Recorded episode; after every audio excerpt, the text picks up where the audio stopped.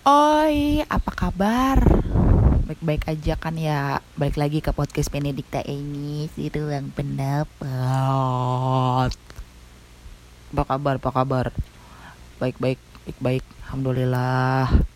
BTW buat teman-teman yang puasa Selamat berpuasa.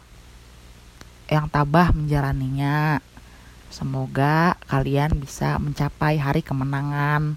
Amin gue di sini mau ngebahas soal seks edukasi. Jadi kemarin gue udah nanya di Instagram, gue udah buka uh, kayak question, gak question sebenarnya gue nggak tahu itu apaan, kayak kolom komentar gitu. Gue mau minta, gue mau ngebahas soal seks edukasi dan gue nanya ke kalian ada yang mau dititip, dititip apa kagak. Nah ini ada nih ternyata ya lumayan juga ternyata ya kalian rasa ingin tahu kalian terhadap seks.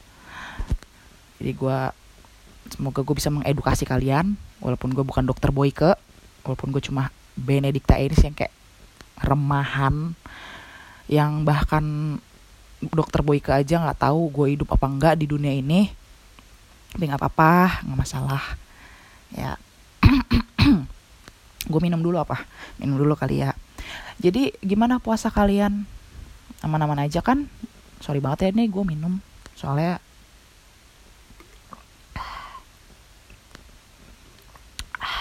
Hmm. Enak hai. Hmm. Semoga puasa kalian senang-senang aja ya karena yang pasti kalian gak berkegiatan di luar. Tapi ya ya udah semangat aja pokoknya. Udah banyak yang nitip ke gua buat dibahas di sini. Dan gue di sini juga nggak mau nyebutin namanya gue gak mau nyebutin namanya karena gue menjaga nama baik mereka. Langsung aja kali ya. Ya elah kagak ada pembukaan kagak ada apa kagak ada apa musik-musik juga kagak ada nggak apa-apa. Kita mulai. Yang pertama ini ada pernyataan. Gue nggak tahu pernyataan apa pertanyaan dari cowok. Dari cowok nih dia ngomong lebih baik besar tapi cepet atau kecil tapi lama. Gimana? Gimana kalian? Ya gue lempar ke kubu A dan kubu B. Gimana ya? Kalau menurut gue sih sebenarnya itu tergantung selera gitu. Tergantung selera uh, pasangan lo masing maksudnya tergantung selera cewek tuh kayak gimana. Ada juga kok yang suka sukanya tuh hmm, ya suka gede. Tapi cepet. Apa sih gue goblok dah. Aduh gue bingung nih. Kalau lu minta pendapat gue sih kalau gue nggak mau ngasih tahu pendapat gue cuma uh, eh, gue balikin ke banyak yang seleranya tuh selera orang kan beda-beda ya. Ada yang suka kecil tapi nggak suka lama juga. Ada yang suka kecil tapi sukanya lama ada ada yang sukanya gede tapi dia nggak suka yang lama juga ada yang kayak gitu. Jadi semua itu ada plus minusnya. Tergantung tergantung sebenarnya. Tergantung orang lah. Ya lo nggak bisa nanya ke satu orang doang sebenarnya. Lo tuh harus tanya ke banyak orang. Dan pasti semua orang tuh pasti beda-beda jawabannya. Cuma kalau gue pribadi ya ada deh tak ketahuan. Ah, enak aja lu. Ah lanjut deh. Capek gue gue baru pertama ya capek nih ngebahas beginian. Yang kedua ada dari cewek nih. Gimana cara ngatasin laki-laki yang kerjanya minta mulu tapi keluarnya cepet? Ya udah kasih aja. Tapi kalau lu sadar kalau pasangan lu itu cepet ya bisa jadi saran gue lo ngomong ke pasangan lo lo bilang bang lo kan anu nih cepet banget nih kalau lagi anu ya udahlah dilamain di bagian foreplay aja biar gue juga puas. Bisa kayak gitu. Tuh ngatasin kayak mengatasi laki-laki yang kerjanya minta mulu tapi keluarnya cepet tuh ya kayak gitu lu minta foreplaynya lamain aja. Atau ya ya ya udah. Tapi kenapa ya kalau misalkan cowok itu keluarnya cepet?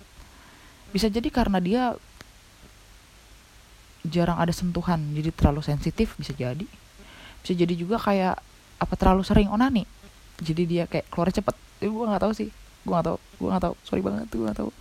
Tapi ya gitu. Atas ini ya mungkin bisa jadi lo minta ke pasangan lo untuk lamain di bagian foreplay. Karena kayaknya kalau misalkan orang yang udah kayak keluar cepet itu bakalan immortal deh. Maksudnya ya ejakulasi dini. Gue nggak tahu sih apa sih ejakulasi dini? Bukan ejak bukan ejakulasi dini sih lebih ke kayak ya udah keluar cepet. Yaitu event ditahan pun kayak ya ya udah emang takdirnya lu bakal keluar cepet. Jadi lu mungkin dilamain bagian foreplay aja sih paling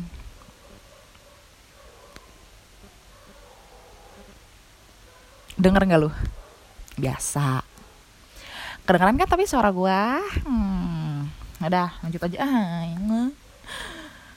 uh, yang ketiga apa nih? Apa nih? Dari cowok nih. Kenapa punya pacar nggak bisa enak tapi FWB bisa lebih enak? Ya karena kalau lu sama pacar lu nggak terpacu adrenalin lu. Lu paham gak, gak? gini. Cila sobat sobat pakar nih si Bennett. Gini bisa jadi kalau misalnya sama pacar hmm, lu minta seks kayak yang main yuk. Cewek lu nggak mau lu bisa marah sama dia. Tapi kalau sama FWB lo mau marah gimana karena lo nggak lo nggak pernah berkorban apa-apa sama dia. Jadi kalau sama FWB kalau lo minta dia lagi nggak bisa lo pasti bakal ngejar kayak anjir nggak bisa nih kayak gini nih. Gue harus sama dia nih. Masa gue harus gue harus mau. Tapi gimana caranya biar nggak biar nggak nggak kelihatan annoying? Lo paham kagak? Jadi kayak terpicu aja adrenalin lu terus juga kalau kalau sama pacar kan lo ngerasa kayak harus ada tanggung jawab lo harus ngabarin mereka lo harus uh, ngajak jalan atau kayak gimana. Tapi kalau sama FWB yang karena setahu gua itu kalau FWB ya udah dia hanya FWB aja friends with benefit. Lo cuma ngasih ngas, ngasih seks aja. Lo nggak ngasih mereka perasaan lo nggak ngasih mereka status. Cuma kalau misalkan sama pacar uh, ya lo harus bertanggung jawab gitu kayak bisa jadi nanti ada kalimat kayak iya elah lo udah pacaran sama gua udah gua dipake. Tapi lo uh, kayak mutusin atau kayak lo beran apa lo berani kayak gini sama gua gini gini gini gini gini. Ya kita nggak ada yang tahu sih. Cuma menurut gua kayak gitu. Kenapa bisa enakan FWB ya karena lo nggak ada beban apa apa lo cuma seks doang. Ya gak sih? Menurut gua ya. Eh, sorry kalau salah namanya juga pendapat gua. Udah lanjut. Kayak nggak seru banget ya nih podcast ya. Apa sih kayak ada apa, apa kayak musik-musik kayak kagak ada pisan ya? Yang nih keberapa nih? Keempat. Kenapa banyak orang yang nganggap seks itu suatu yang tabu dan gak pantas buat diomongin? Karena Indonesia itu negara agama. Agamais banget. Negara agamais banget. Walaupun ini bukan Arab gue tahu tapi kayak budaya timur itu kan lebih ke kayak sopan santun terus bebu, berbudi pekerti terus kayak mm, ada adab dan moral gitu kan. Bineka tunggal ika. Ya karena uh, anjing gue masih ngakak. Ya soalnya uh, udah dari dulu tuh kalau misalkan ngebahas soal seks itu tuh kita dianggapnya dosa aja udah. Kayak mesum gitu. Ya mesum itu tuh jorok gitu. Karena itu karena uh, seks itu kan adalah dosa yang ya dosa gitu dosa. Di mata Tuhan itu dilarang kalau misalkan uh, lo belum menikah gitu belum ya kita tutup mata aja lah ya uh, apa sih? Gue goblok banget dah.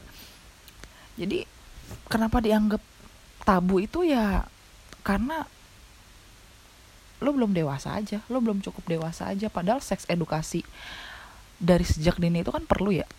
Cuma sebenarnya bukan bukan masalah soal dewasa juga. Kadang orang dewasa juga males ngebahas soal seks ya karena itu jorok aja itu udah bukan doktrin lagi sebenarnya itu udah dogma aja dari dari zaman dulu dari zaman dulu. Nah kalau zaman sekarang ini ma masih mending sih. Orang-orang tuh udah kayak kebuka udah kayak open minded nerima yang namanya seks edukasi. Tapi kalau yang gua uh, alamin itu ya 2014 ke bawah itu buat ngomongin soal seks aja bahkan 2015 aja kayak buat ngomongin seks aja tuh masih tabu banget gitu kayak baru banget kok ini yang namanya seks edukasi. Bener-bener kayak banyak yang speak up soal seks edukasi tuh banyak banget ya baru-baru ini gitu. Sisanya ya karena mungkin doktrin bukan doktrin lagi malah dogma aja. Jadi kayak ya udah ngomongin seks itu jorok dosa lu ngomongin itu. Orang tuh bisa kayak uh, apa mem, apa orang tuh bisa terpacu untuk melakukan hal itu kalau kita ngomongin soal seks. Padahal nggak juga kalau lo tahu soal seks dari dulu lo bisa lo bisa ngejauhin segala hal penyimpangan ya ya yang lain-lain gitu. Ya bisa gak sih kayak gitu? Ya menurut gue gitu ya. Jadi kayak dogma aja. Banyak orang tua orang tua yang kayak ngerasa itu dosa ngomongin kayak gitu. Orang bisa terpacu untuk melakukan hal itu. Padahal nggak juga. Kalau lo ngasih taunya bener. Anjay gila keren abis hai. Nah terus yang ke lanjut aja ya.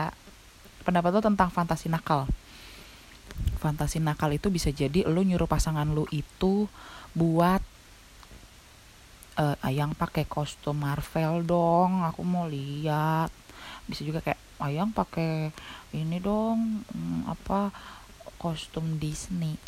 Bisa gitu. Itu itu fantasi seks lu ya lo jadi lo ngerasa lo tuh ngeseks sama superhero Catwoman uh, Kapten Kapten Amerika gitu kan. Kita nggak ada yang tahu ya. Atau bisa jadi ada juga yang kayak lo tuh nyuruh pasangan lu yang harusnya nggak pakai hijab ya lu sorry no offense lu nyuruh pasangan lu pakai hijab. Itu bisa ada. Eh, fantasi lo yang kayak lo make cewek-cewek alim gitu kan ada ya yang kayak gitu. Banyak banget atau nyuruh cewek lo pakai uh, apa baju baju dokter ada ada yang kayak nyuruh pakai baju guru ada yang kayak gitu. Ya itu fantasi fantasi nakal aja.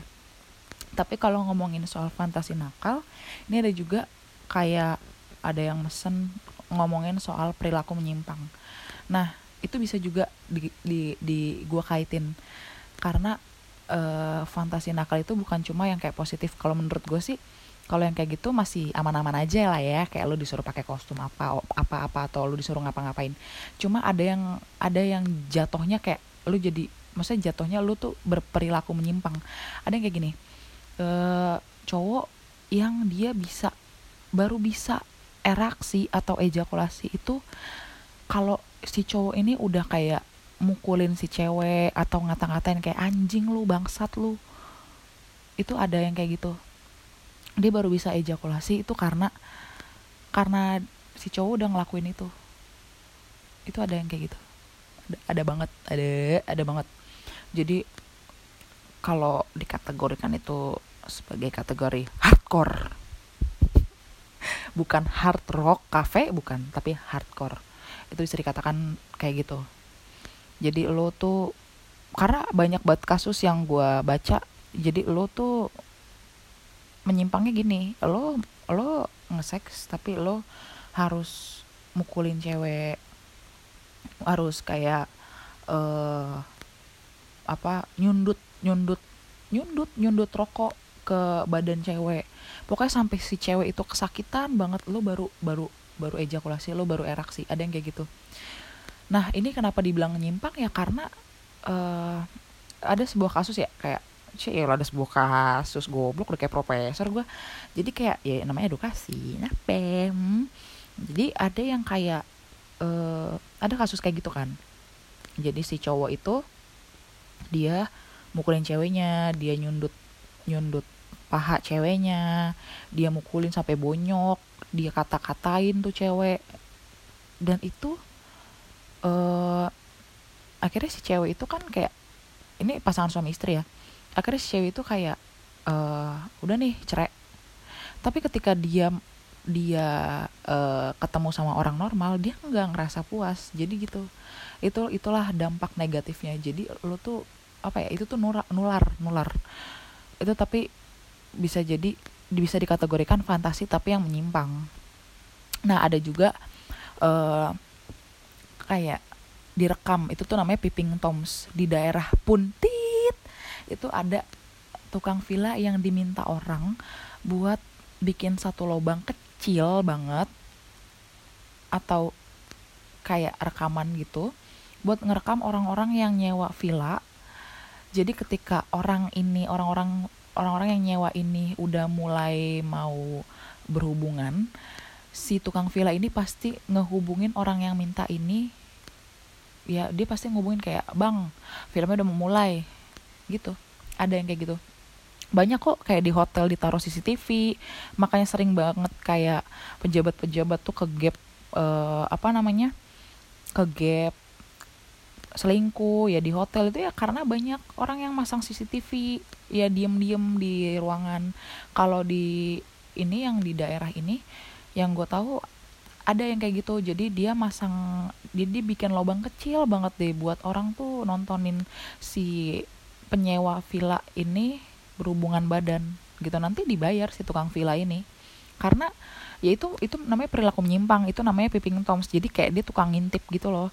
Lo tau kan yang kalau misalkan di film-film porno ada yang kayak dia suka ngedenger atau kayak dia suka ngintip itu namanya peeping toms. Jadi itu tuh namanya uh, apa perilaku menyimpang. Tapi itu termasuk fantasi seks juga cuma yang menyimpang. Aduh. Ya kayak gitu. Ya serius banget ya podcast kali ini. Tapi nggak juga sih karena gue sendiri aja. Kalau misalnya gue terlalu banyak ketawa kayak wah gila nih si Bennett nggak punya temen. Ya dah ada lagi uh, masih soal fantasi nakal tapi yang menyimpang ada lagi yang kayak ngerekam diri sendiri. Ngerekam diri sendiri itu iya lu ngerekam lu lu berhubungan sama oh, sama pasangan lu karena dia ngerasa dia ganteng atau cantik gitu. Jadi dia ngerasa kayak gue bisa dapetin nih orang terus uh, eh, gue bisa ngesek sama dia nanti videonya itu bisa tuh yang namanya lo nikmatin sambil lo ngopi nyantai-nyantai. Nah uh, itu tujuannya juga kayak nanti videonya itu dikoreksi sama si orang. Maksudnya ya orang ini orang orang ini bakal ngoreksi kayak oh gue kurang nih di bagian foreplay kayaknya.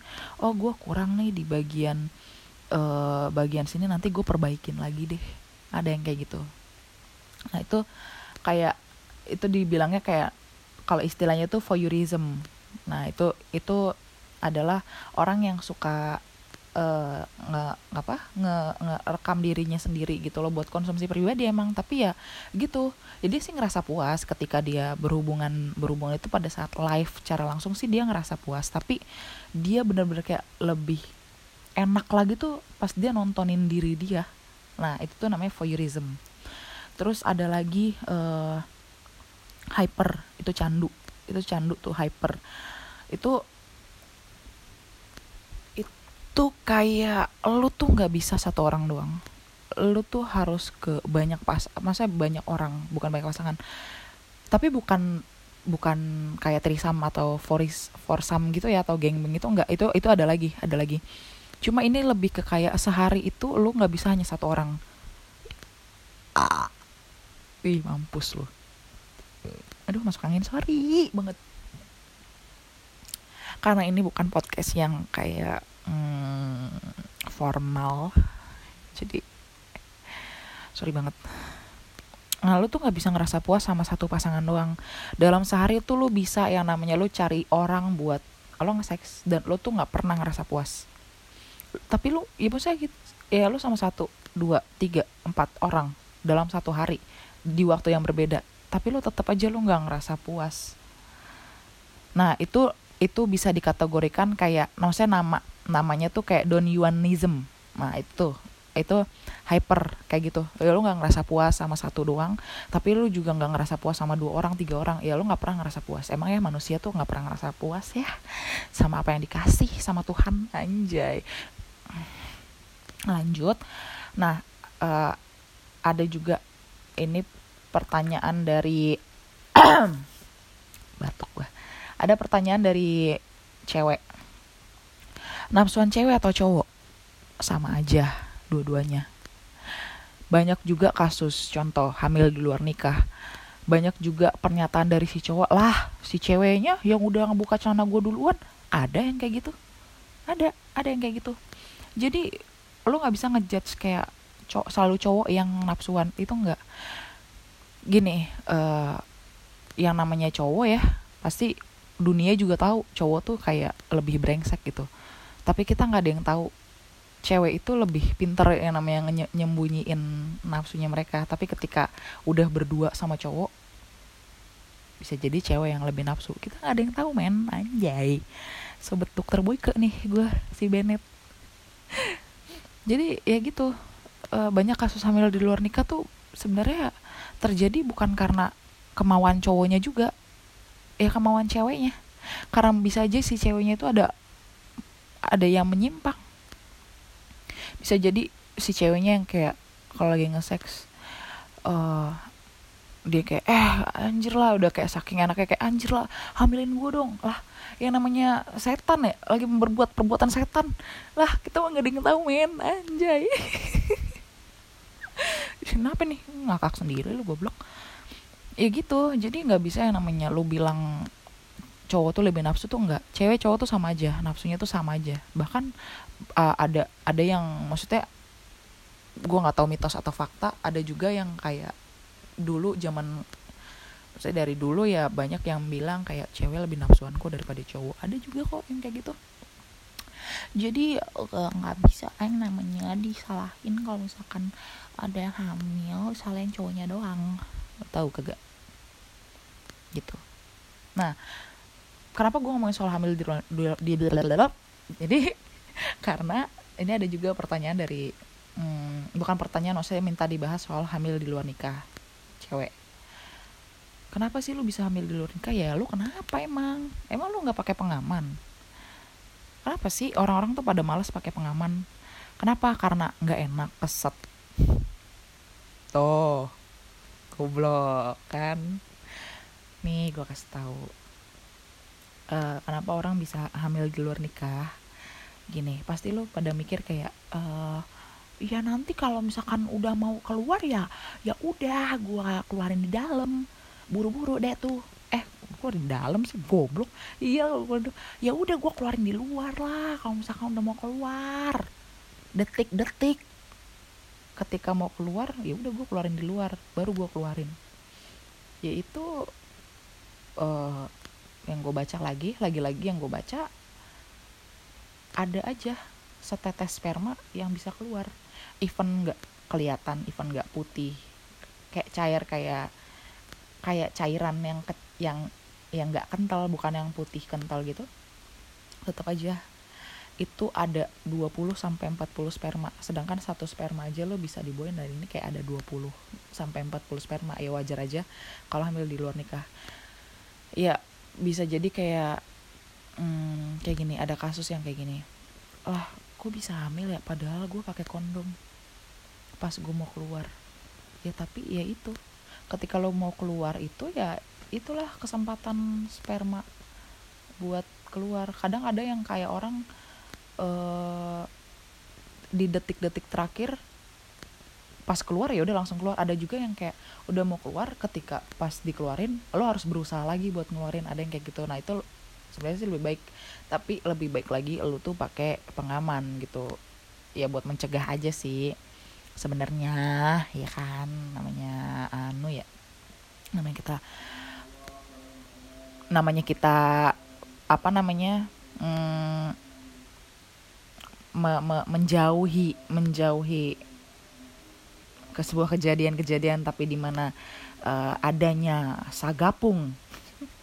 Jadi ya udahlah lu cari aman aja lah daripada lu kenapa-napa gitu kan. Bentar azan dulu ya. Break dulu break dulu. Podcast gini doang kan yang ada breaknya. Break dulu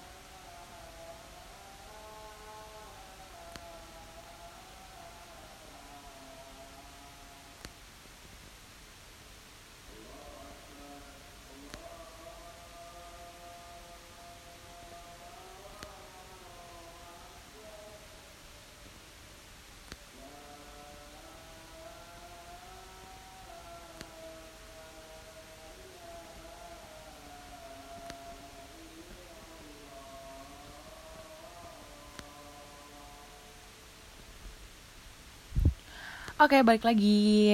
Udah azan, ya kita tetap harus menghargai ya. Namanya namanya lagi azan. Kalian pasti pernah kan kayak di masa sekolah, lu diem lu, diem lu goblok lagi azan goblok. Ada yang kayak gitu kan. Di, daripada gue nanti dihujat, ih gila nih si Bennett nih lagi azan juga mau ngebacot aja lu. Gue gak mau kayak gitu. Ya lanjut aja. Ya gitu. Uh, jadi banyak banget hamil di luar nikah ya karena itu. Mungkin lo ngerasa apaan sih gue udah keluar di luar. Ya lo mungkin keluar di luar pada saat lo pengen ejakulasi.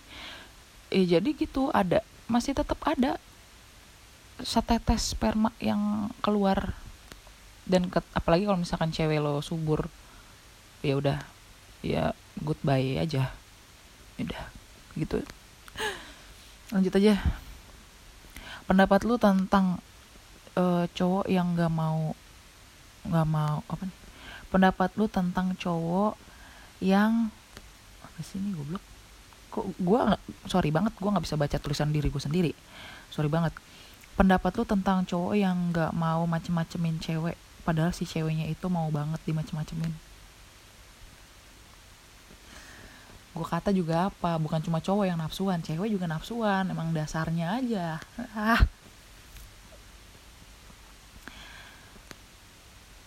kita nggak ada yang tahu sebenarnya ke depannya kayak gimana. Bisa jadi si cowok ini ngerasa kayak gue takut ketika gue udah gue sebenarnya pengen gue pengen gue pengen pakai loh cie lo bahasa kasar banget lu Benet. Gue sebenarnya pengen making love sama lo tapi gue takut ketika nanti kita ada masalah atau gimana itu buat maksudnya itu dijadiin alasan itu yang kayak malah bikin gue terbebani kayak gila ya lo udah make gue lo udah ngambil keperawanan gue tapi tapi kenyataannya lo nggak bisa sama gue. Itu yang harus kalian tahu ya wahai para hawa. Jadi banyak ketakutan-ketakutan para Adam juga yang kayak gitu. Jadi kalau misalkan memang kalian mau melakukannya pastiin ketika kalian ada masalah kalian nggak ngebahas soal itu atau ketika kalian memang nantinya nggak sampai menikah ya pastiin kalian nggak ada penyesalan soal itu. Itu aja sih paling. Ih mantap. Benedicta Enis Golden Ways mantap. Kak Cilo kok pendapat lu tentang anak kecil yang nonton bokep? Kesian aja sih otak tengahnya. Kayak harusnya dimasukin sama positif vibes jadi dimasukin ke negatif vibes gitu. sebenarnya itulah ya kenapa pentingnya seks edukasi dari kecil ya lu, lu tuh sebenarnya Iya seks edukasi tuh bukan bukan soal maksudnya gimana cara lu ngebawanya sih sebenarnya bisa maksudnya lu harus ngasih tahu anak lu atau ponakan lu atau anak-anak kecil tuh ya kalian gak boleh ya ngelihat nonton ini kalau misalkan ada uh, ada tante atau om yang Eh, nggak uh, pakai baju terus uh, mereka tidur bareng gitu kalian nggak boleh nonton ya. Kalian jangan ya jangan nonton. Maksudnya kalian ngasih tahu yang emang pakai bahasa mereka bisa ngerti gitu loh. Kalau kayak gini kan kasihan mereka si anak kecil ini jadi belajar sendiri. Kita maksudnya ini kita kita yang dewasa kita yang 18 plus atau 21 plus yang kayak uh, kalau kalau Indonesia kan range-nya kan 21 plus ya ya ya gua 23 thank you. Yang kayak 21 plus itu kan pasti tahu banyak kategori di video di film porno itu. Dan banyak banget yang kayak ini video didedikasikan untuk orang-orang menyimpang gitu. Dan ya ini ya ini ini ini adalah bibit-bibit yang bisa jadi uh, ketika dia besar dia menyimpang gitu. Dia dia cari yang maksudnya dia dapat kategori yang kayak uh, apa dia dapat kategori yang menyimpang yang kayak ngeseks itu harus dipukulin atau gimana. Jadi ya itu yang yang yang terekam di otaknya dia. Jadi ketika dia besar dia ya dia bakal kayak gitu. Gitu loh.